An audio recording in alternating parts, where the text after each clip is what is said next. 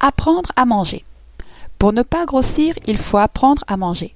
Il existe des inégalités métaboliques selon les individus. Certains grossissent facilement, d'autres non.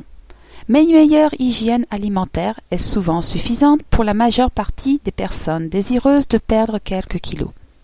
Rééquilibrer son alimentation est donc le meilleur moyen de perdre du poids et de garder la ligne. La régularité des repas est également importante. On estime qu'avec un repas de midi, une personne grossit davantage lorsqu'elle n'a pas pris de petit déjeuner. Un meilleur amaigrissement se présente lorsque l'apport énergétique est réparti sur trois repas avec un petit déjeuner. Il faut diversifier son alimentation. Il est important de consommer des aliments de toutes origines pour couvrir les besoins quantitatifs et qualitatifs de l'organisme. En résumé, veillez à prendre trois repas par jour.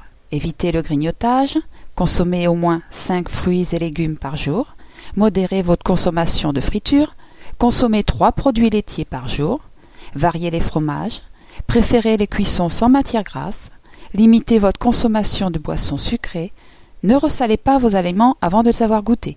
Buvez au moins 1,5 litre d'eau par jour, mangez dans le calme. Et surtout bougez.